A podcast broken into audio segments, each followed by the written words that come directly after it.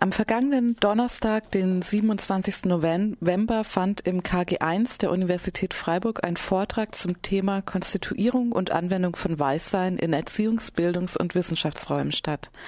Der Vortrag wurde von Areta Schwarzbach-Apiti gehalten und im Rahmen der Vortragsreihe Bildung wird gemacht vom Verein Weitblick Freiburg organisiert. Areta Schwarzbach-Apeti ist gelernte Erzieherin und hat Erziehungswissenschaften und Gender Studies in Berlin studiert. Gegenwärtig promoviert sie zum Thema Weißsein in den Erziehungswissenschaften. Ihre Arbeitsschwerpunkte sind Empowering und Dekolonisation im Kinder- und Jugendbereich. Im Vortrag thematisierte Areta zunächst die Geschichte von Versklavung und Kolonisation hin die immer noch grundlegend für das Verständnis von Machtstrukturen allgemein ist und eben auch im Bildungsbereich zum Tragen kommt. diese koloniale Ordnung, die sich etabliert hat in der Zeit, wer steht an welcher Position, diese Kolonialität ist als eine soziale Ordnung eingeschrieben worden in Machtstrukturen. Diese Kolonialität hat sich eingeschrieben in Wissen, demzufolge auch als eine Wissensmacht. Also wer steht wo, das weiß ich. Ich habe auch die Macht darüber, das zu wissen und hat sich eingeschrieben in Wissenschaft. Und zwar einmal aus ideologischen Gründen, aus religiösen Gründen, aus ökonomischen, aus politischen Gründen und allen, allen voran aber auch aus zeitlichen Gründen. Das heißt, Zeitgleichheit spielt eine ganz große Rolle. Also zur gleichen Zeit, wie es Versklavung und Kolonialismus gab, wurden die Wissenschaften etabliert. Rassismus ist auch heute noch in den Universitäten, so Areta, ein blinder Fleck. Wissenschaft als ein Feld mit nach wie vor rassistischen Strukturen geht auf die Erfindung und Hierarchisierung von Rassen zurück, sagt Areta. De facto heißt das, Rassen werden erfunden, die werden fantasiert. Leute, die klug sind, kluge Philosophen, die auch an der Humboldt-Universität immer an den Wänden überall hängen, ähm, in dem Augenblick haben sie fantasiert Sie haben Rassen erfunden und sie haben Rassen hierarchisiert. Das ist auch wichtig. Das eine ist, Rassen zu erfinden oder Menschengruppen zu erfinden. Das andere ist, diese Gruppen in eine Hierarchie zueinander zu setzen. Also sie haben Rassen hierarchisiert. In dem Augenblick bekommt das weiße Kollektiv eine Führungsposition. Es bekommt eine Führungsposition und bis heute, diese Führungsposition, kann man sagen, wird auch dadurch erhalten, dass weiße Wissenschaftler bis heute ja auch sich permanent selber rezitieren, nee, zitieren. Immer sie sich selber. Weißsein in Bildungs- und Wissenschaftskontexten, so Areta, hat daher eine besondere Bedeutung.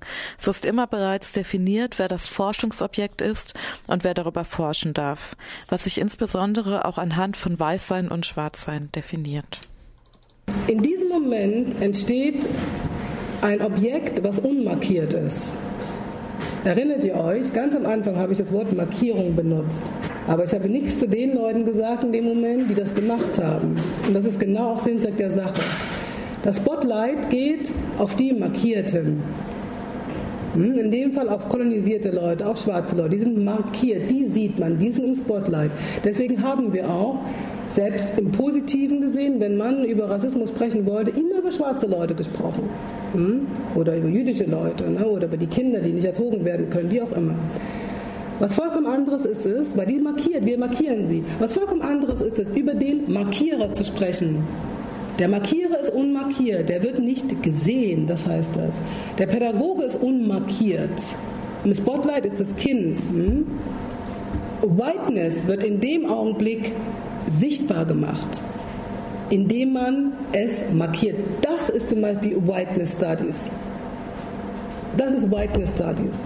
Es wird praktisch nicht mehr, wenn wir über Rassismus sprechen oder über jetzt über Diskriminierung, über Schwarze geguckt und immer die Opfer, sondern jetzt wir gucken über die sogenannte Täter. Aber Täter, das Wort kann man weglassen, sondern man kann sagen, wir gucken auf die, die rassisiert haben. Immanuel Kant, Hegel, äh, wie sie alle heißen, äh, Montesquieu, Voltaire, die waren alle mit dabei. Hm?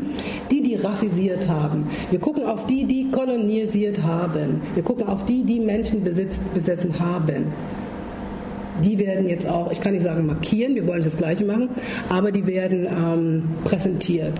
Sie werden analysiert. Das ist Whiteness Studies. Das ist Whiteness. Praktisch weiße Menschen ins Zentrum der Analyse zu stellen. Und hier, das ist ein sehr wichtiger Punkt für Whiteness, sich zu etablieren in der Wissenschaft als unmarkiertes, forschendes Objekt. Das heißt, Wissenschaft als ein koloniales Feld greift für die eigenen Herrschaftsstrukturen auf diese ganz wirkungsvolle Positionierung der Unmarkiertheit zurück, der Unsichtbarkeit zurück, um das andere, das zu Erforschende zu markieren. Laut Areta steht die weiße Perspektive im Zentrum, von dem aus sie alle anderen betrachtet, erforscht, klassifiziert. Was in ihrer zugespitzten Darstellung nicht erwähnt, ist, dass sich zum Beispiel in der Writing Culture Debatte innerhalb der Ethnologie oder Sozialanthropologie sehr wohl eine sehr intensive Auseinandersetzung mit der Problematik der Repräsentation von anderen und anderem durch Forschung stattgefunden hat. Auch postkoloniale Theorien haben Eingang in alle sozialwissenschaftlichen Disziplinen gefunden und damit auch beispielsweise die Forderung nach der Provinzialisierung Europas und damit einer rein weißen Perspektive erhoben. Nichtsdestotrotz gehören diese Ansätze eher nicht zum wissenschaftlichen Mainstream in Universitäten. Problematisch ist deswegen laut Areta auch die Ausgrenzung anderer nicht weißer Perspektiven und Erfahrungen in den Wissenschaften. Das heißt, es geht nicht darum, wer hat Recht, wer hat Unrecht, oder es gibt nur eine Wahrheit. Wichtig ist aber, ich denke, das müssen wirklich weiße Leute lernen, vor allem in Bildungsinstitutionen, es gibt viele Wahrheiten, verschiedene und viele, viele Wahrheiten.